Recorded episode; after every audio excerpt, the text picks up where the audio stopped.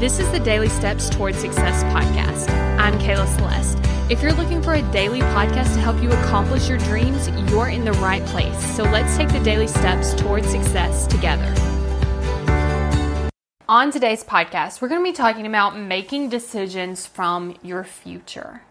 So, oftentimes when we try to decide what to do, like let's say in the context of like you have a goal and you're trying to figure out your action plan, what we end up doing is looking at what do I think would work?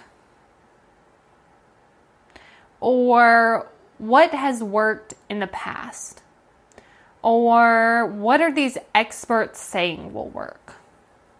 But I want you to think about going to the place where you're in that result. Like you for sure achieved the result, feeling it, feeling that confidence, feeling that like this is totally done, feeling into like I've achieved this result. Then ask yourself like how did you do it? And also how would you want to do it?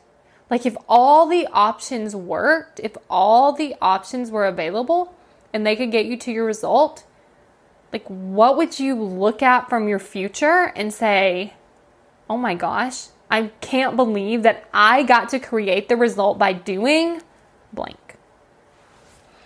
Oftentimes, we're not choosing from a list of things that like completely wouldn't work.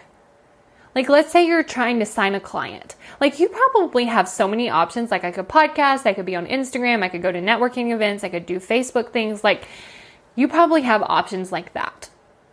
But our brain starts to tell us, well, that won't work because of this. We've never done that before. I don't know if that's going to work. And so it starts to tell us that. But like realistically, things that won't actually work aren't on the list. Like we don't say, oh, I'm going to stand outside under a tree and sign clients.